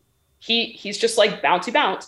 And it's not him being a spider. It's nothing neurological with him. Because when they're spiders, they wobble or they corkscrew. Mm-hmm. And he maybe has a little bit of a wobble, but not much. But when he thinks that it's feeding time, because I always used to wiggle my finger at him like this, and he would start to move his head, because as soon as he would do that, I'd give him his rat. And now when we open the tub, he just bounces because he thinks that he's getting fed. So he's like, if I bounce, I'll get fed faster. Now, is that a good thing for me to teach him? Probably not, because all we see is him bouncing now at night. But, you know, they're smarter than people give them credit for. And every time I go in my reptile room, we have the Zoo Med large reptile shelters that are all on their hot side. And the animals enjoy being able to see out and see what's going on. It doesn't stress them out at all. And I'll see like a sea of noses just sitting with their little like faces, or, you know, they'll be sitting with their heads out, kind of just enjoying being. And they like, when we walk by, they always look at us like we're giving them food or whatever. And I think that there's a lot of mentality that everything's going to stress them out, and then they're going to get sick, and then they're going to die. And it's like, they're hardier than you think. They're not going to die from you walking past their enclosure. If they feel secure, they'll show you that they feel secure. And all of my animals are extremely happy. They're all out. They're active at night, switching hides, just like what you talked about. And they do the things that snakes do. And we should be allowing our snakes in captivity to do the snaky things. We shouldn't be confining them. Yeah, exactly. And I think, you know, some people might hear the story of Lucas bouncing and go, well, that's bullshit. Like, it's made up. Like, there's just no way that's true. But, you know, anybody who has a fish tank knows what happens when you walk up to a fish tank. All the fish come to the surface. Like, because they have now been conditioned that when the big shadow's in front of the glass, the food comes from the sky. And that, everybody knows that. Goldfish, it doesn't matter what it is. So it's completely conceivable that any animal has some level of conditioning. And we've seen that. I mean, we talked about it on this podcast a ton of times, with being able to train and target train snakes. People target train lizards and target train crocodilians and target train snakes. They all have the ability to do that. And it can be an inconvenient truth to know that they are capable of higher level problem solving than we thought, and it can be inconvenient. But like you said, it's not a request to have the breeders keep their animals in giant enclosures, because a lot of those animals, the juveniles get sold 6 months later, and then they can be put into a habitat or an enclosure that makes sense for that species. So that pushback from the breeders to see people keeping them is that's the bridge we want to gap, right? We're not saying to the breeders, I mean, some people will say that, and I think there is an argument to get the breeders to do more, but we don't even necessarily need to go down that path. It's just about stop telling people that a tiny cramped pitch black box is the pinnacle of ball python care. Correct. Yeah. Just, it shouldn't be touted as the optimal way to keep them. And also the way that I keep them, for example, shouldn't be looked upon as something negative.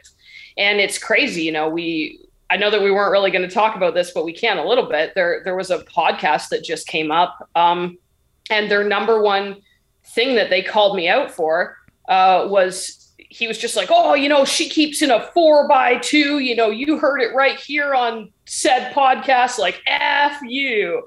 And I'm like, are you okay? Because one of your sponsors actually built that enclosure.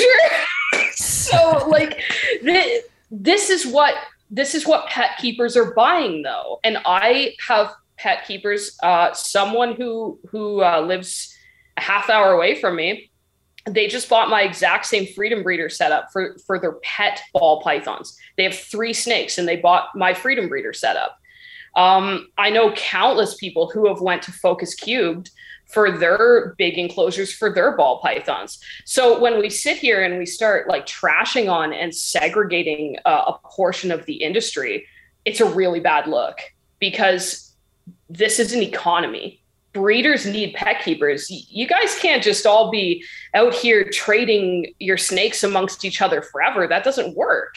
You need the trickle-down effect in the economy. And when you sit here and you degrade and you segregate a certain group of people, just because honestly, you don't like the way that they keep. It's founded in nothing. It's founded in a personal bias because they've been in the industry for however long and blah, blah, blah. But when you do that, it looks really, really bad. And it's not welcoming, and we need to welcome more people. And I'm trying to do breeders a favor.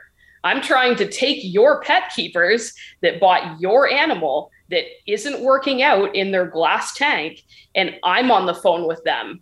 I'm not getting anything out of this transaction, but I'm on the phone with these pet keepers going, here's what you need to get. Here's the thermostat. Here's this. Let's make the enclosure better.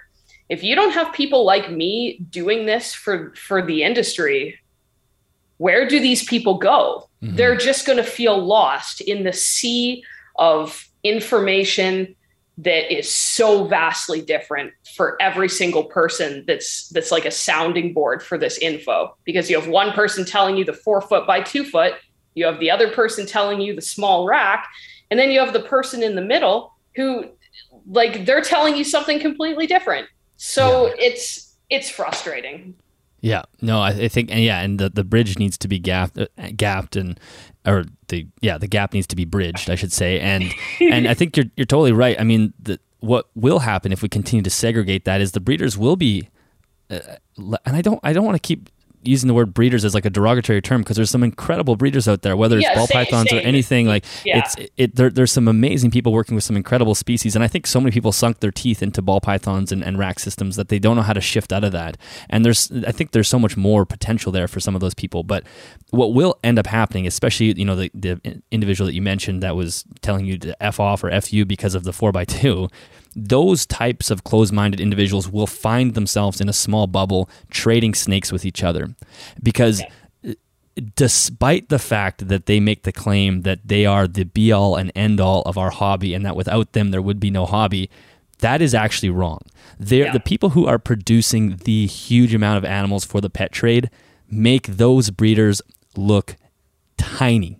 Yeah. Tiny, you know, the big breeders, the big massive warehouse of breeders in the States are producing in a week what those people might do in 2 or 3 years of time, or, you know, even more. So it's not that we don't need them. It's that if they continue to push back on just the basics of ethical keeping, they're going to find themselves in a place where they're going to be trading bins and corkscrewed snakes with each other, and that's it. And Nido positive animals too. That's right. Yeah. That's the thing. Like, the God complex is very strong in some individuals. And it's the same when I say breeders. I'm not saying it in a derogatory way either. I'm just using it as a, same with like keepers. I'm just saying it as a, sorry, my coffee maker. I'm just saying it as a, descriptor, as a statement, And look, we can't have a God complex in an industry where we should always be furthering our knowledge.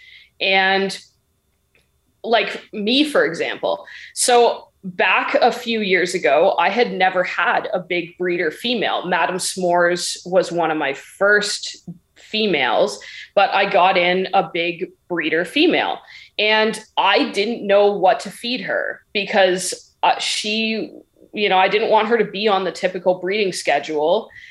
She didn't need to bulk weight on because I'm not breeding her. She's not going to become concave after she lays.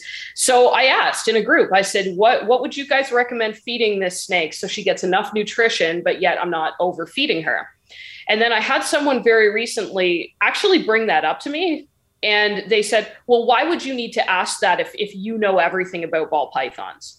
And I said, I have never once said that I know everything about ball pythons. Absolutely, I do not. I'm learning stuff every single day, as should everyone who's watching this and listening to this. Mm-hmm. I said, you know, asking questions should never be something that you get humiliated for.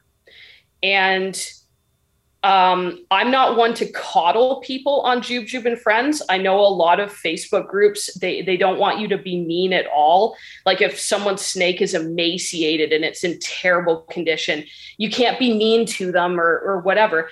I'm not going to be mean to you, but I'm going to be hard on you, because one of the biggest things that I tote is you need to have your setup complete and ready to go, dialed in before you bring your animal home. Mm-hmm. Be responsible, be a responsible keeper. And there's a lot of impulse buying, and I don't agree with it. And I will be hard on people when they come to me and they say, oh, I've had this snake, 2 months, here's its conditions. And I'm like, you messed up. This is not good. We need to rectify this. But then it's constructive and we move forward. And I'm like, here's what we need to do. We're always learning. Everyone should be learning.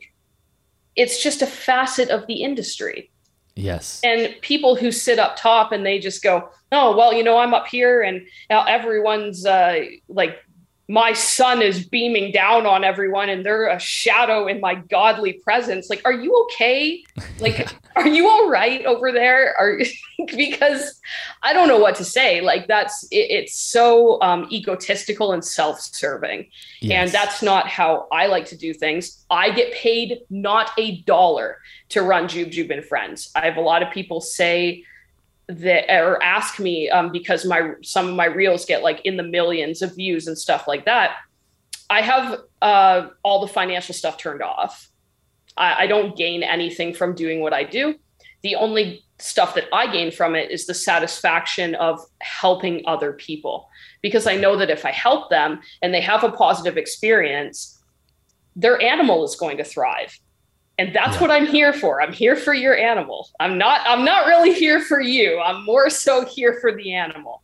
But I want people to be able to have a good time, feel welcomed in the industry, and have animals that are healthy and thrive. And if I can make people feel good and their snakes are doing well, then I've done my job. That's all I need to do. Yes. Yeah. And I think there's sort of an allure to people, you seeing those sort of God complex individuals who have they create a cool morph and they have really beautiful animals, and they have this ever present knowledge and people want to be that. So that's why, you draw more people into that world. But I think moving forward, what are some ways that we can, speaking to breeders now, because again, people who want to continue to work with animals, and I want to say there's nothing wrong with working with animals to make a profit. I have no problem with that. I have, of course, that everybody deserves to get paid for their time for whatever they're doing. But when you are working with beings, there is an ethical layer to it. And if you don't want to deal with an ethical layer, then you should sell t-shirts, because then you don't have to worry about it. And maybe I should clarify, because you might want to look at where your t-shirts are made, but uh-oh. Yeah, because that could be a whole other can of worms. But if you're working with animals, you're working with creatures, there is an ethical implication to what you do. And as we've said several times, that motivation of getting better and improving the knowledge is just going to have to be, that's an ever-present thread that has to run through your business. It's just that's a must. So then, as far as people who are working with animals and maybe they do want to have some cool morphs and breed ball pythons, what are some things that we can, maybe we'll end on some more of a positive note. What are some things that these people can do? Right off the top of my head, I think providing some form of mental stimulation in those tubs and providing translucent tubs has got to be two of the keys, I think. So I think that blackout tubs have a purpose for an animal that's like Sprinkles. When he first came out and he was a failure to thrive, he was in a blackout tub just so he had no noise, no nothing. Mm-hmm. So I don't think that they should be pulled from the market or anything like that. They definitely have a use, but just not a full-time use. It's a tool. Just not all the time. I think that we need to think of these animals as a little bit more than what they are.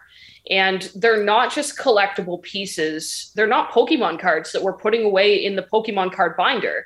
They're living, sentient creatures. And to just have them in a small little blackout tub for their entire lives, because we see breeding animals grow up from juvenile to adult in that situation. And you're right.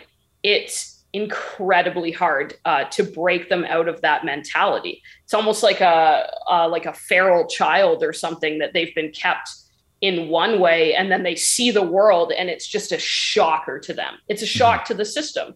They've never had that. So I think that normalizing clear tubs is a huge step in the right direction. I really like clear tubs. They at least give them a sense of a day and night cycle, and they let them like see the people walking by and just having a little something in their day. The other thing, I would love to see more breeders do hides inside of the tubs. I know that a lot of breeders state that the tub is their hide. I don't really agree with that being a great thing. I think that the animals should have choices and be able to make choices, because that mentally stimulates them. Mm-hmm. It shouldn't just be, oh, I'm curled up in the back corner in my cocoa blocks. That's a brand. I'm sorry. That's a brand. I'm not crapping on cocoa blocks. It's like cocoa husk, let's say, okay, at the back. Yeah. I'm like, oh God, the cocoa husk. Okay. Whatever brand you want. It shouldn't, the animal shouldn't just be buried back there in the cocoa husk and have nothing. And the only stimulation it gets is you putting a live rat in. Now, another thing that I want to touch on too is I really like breeders who get their animals on frozen thawed. And we have to think into the future for these animals, because feeding a live rat, and this is without mentioning obviously the dangers of feeding live, but I don't care what you feed. If you feed live, cool. If you feed frozen thawed, cool. But another thing is it's much better for breeders to get their snakes on frozen thawed, because of the aspect of those snakes eventually moving into a larger space. Because when we're dealing with a rat inside of a smaller tub, cool. It doesn't really have anywhere to hide. The snake can find it. Bam, it's done. But when you try to put a rat inside of like an enclosure my size, that rat is significantly smarter than that snake. And all it's going to do is just, your snake's never going to find it. Mm-hmm. It's awful. So my pro tips for breeders would be just try to do a little bit more for your animals. Just try to elevate a little bit more and gain a little bit more knowledge as well. Even if you're not keeping in a PVC or something like that, it's still good to have the knowledge about how that's done, because then you can transfer that knowledge to the customer so that they're in a better position to keep your animal. Number two would be trying to get them on frozen thawed, because as a pet keeper myself, live just becomes a nightmare. The larger the rats get and the larger the snake gets, the more of a nightmare it becomes to feed that animal live. And we shouldn't be moving our animals to feed them. I know that a lot of people talk about moving them into a separate tub. Don't do that. It just stresses them out. Cage aggression is a myth. That's not a thing. But it just makes everyone's lives easier. And number three is socialize your animals a little bit. You know, take that extra time to just kind of like, if you're going to change their water or something, like pick them up for a minute, or just do something to get them ready for that end client, so that they're not just, the client gets them and they're like, meow, with their little heads like ready to just stab you. Yeah. And for pet keepers, I'll give some advice to pet keepers too. Please. Vet your breeders. Ask questions when you're going to buy your animal. If you're a first-time keeper, ask your breeder what the animal is being kept in, because you should be trying to replicate that the best you can, at least for the first month or two of that animal's life, just so it transitions well over to your environment. Mm-hmm. So that it's eating and stuff like that. And then you can start to branch out and do other things with it. Number two, ask about temperament. If your breeder, especially with an older animal, a juvenile, they're kind of so whatever, but an older animal, if the breeder says a snake is a snake, they're not the breeder for you, pet keeper, because they don't know what the temperament of their animal is, which means they don't spend time with their animals, which means that you're not going to know what you're getting.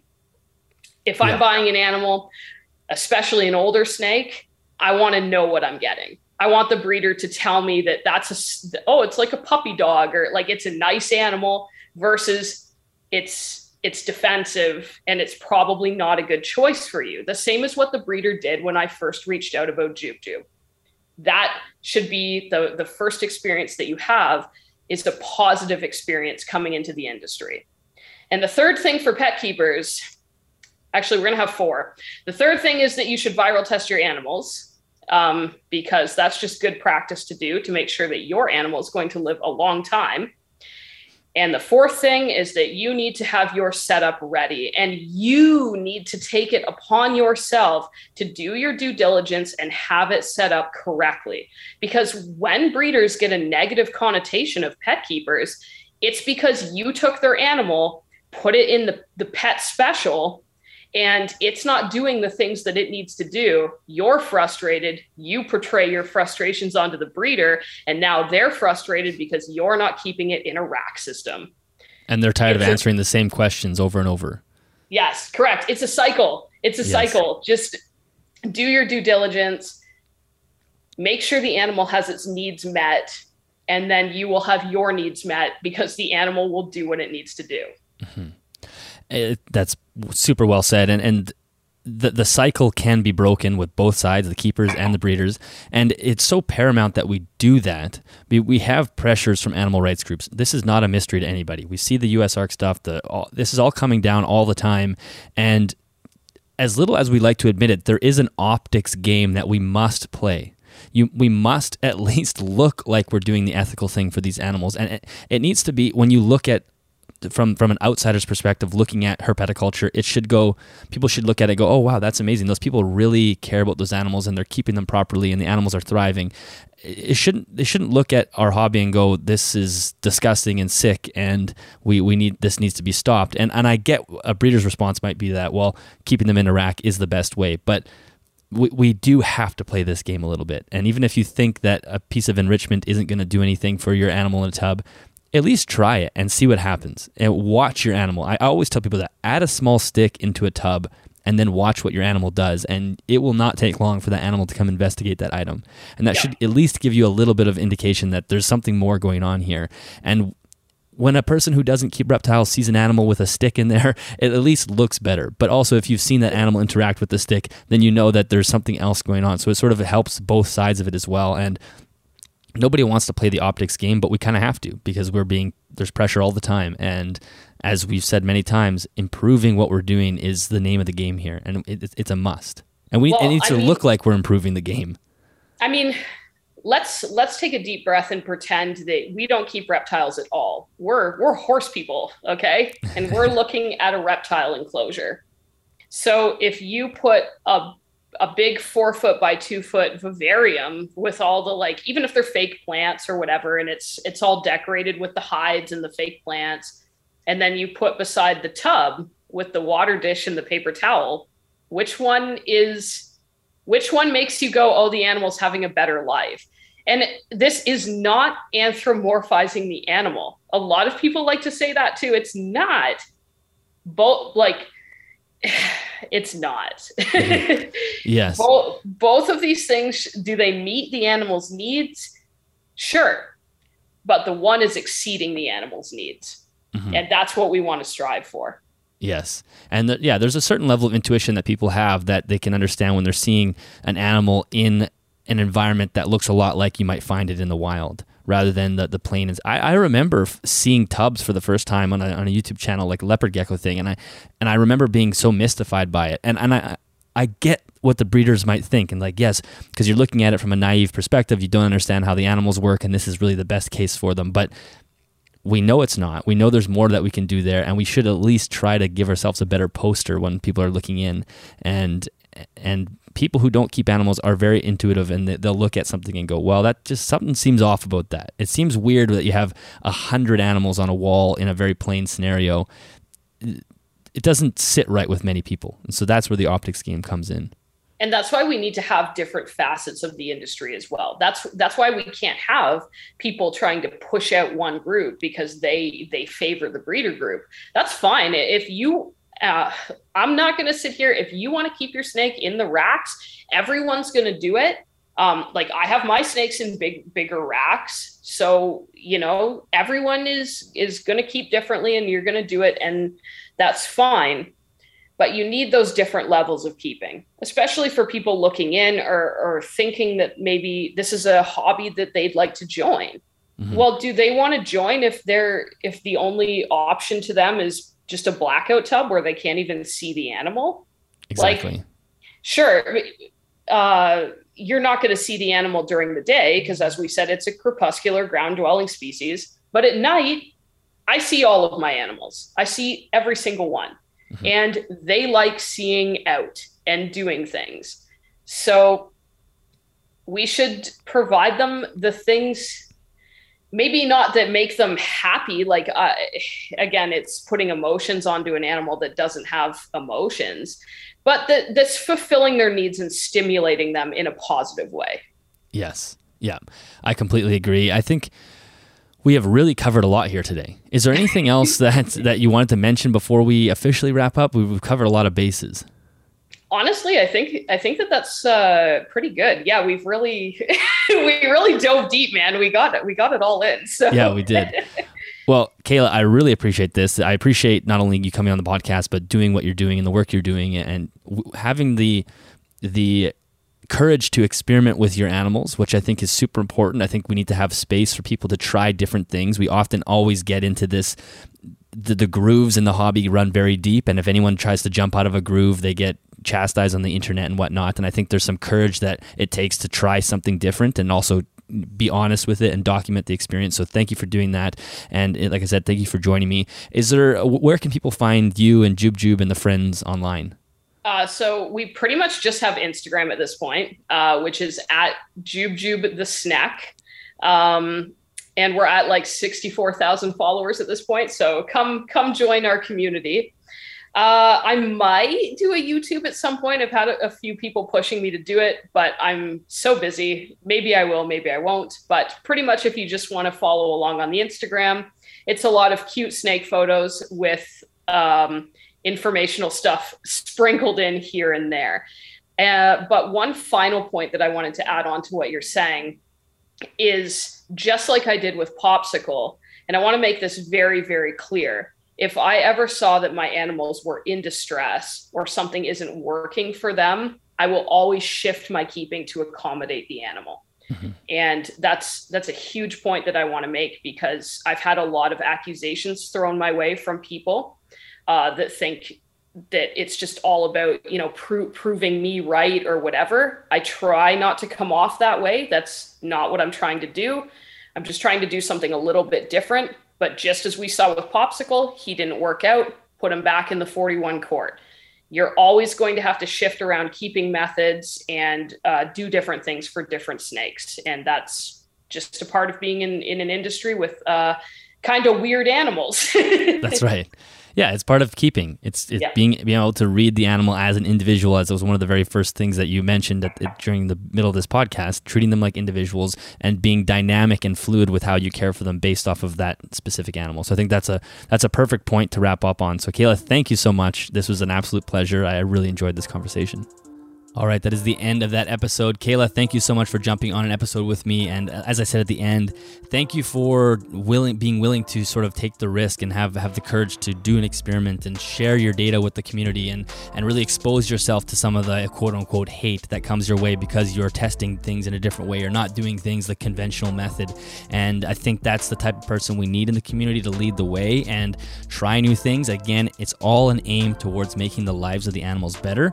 And clearly that's what you have as a goal, and I think most people listening to this podcast will have the same thing. Of course, people are going to have problems with it. People are going to hate certain ways of doing things if it's different, but there's nothing we can do about that. That's just the way people are, and some people like to stay set in their ways. And as I said through the intro, any of the links or testing facilities and websites that Kayla had mentioned through the podcast, I will make sure that's all in the show notes. So if you are looking for that, make sure you head to animalsathomenetwork.com. Just click on the Animals at Home podcast header, and you'll find this episode. Again, episode episode number 145. If you're listening to the audio platform on Spotify or Apple, feel free to give us a rating or a review. That really does help the podcast a lot. And again, if you are listening to the audio version, you may want to dial back when you have time to the YouTube version just to flip through and see some of the photos that Kayla shared with us, or just go visit her Instagram page, because most of the pictures and whatnot that she shared on the podcast are from her Instagram page itself. So that's an easy way to do that as well. Thank you so much to Custom Reptile Habitats for sponsoring this podcast. I do really appreciate your support. There is affiliate links in both the YouTube description and the show notes. And again, if you make a purchase, a small commission comes back to me. If you're interested in supporting the podcast in another way, you can do that over at patreon.com/animalsathome. There you can join us on Discord and join the conversation with other keepers and people who listen to the podcast. It's always a blast on the Discord server, so I really would appreciate that if you wanted to check that out. And is that it? I always forget now. I always forget if I'm done. I think that is the end. I think that's all I have to say. Anyway, thank you so much to Kayla. Thank you to the listeners. I really appreciate you listening to the show. Share this one. This is one that I think is really important to beginners, people who are just getting into the hobby too, just to have this conversation. It's a really sort of raw conversation about some of the issues we're having in the hobby, and I think it's one that many people should hear. So sharing it would be greatly appreciated, and I will catch you in the next episode.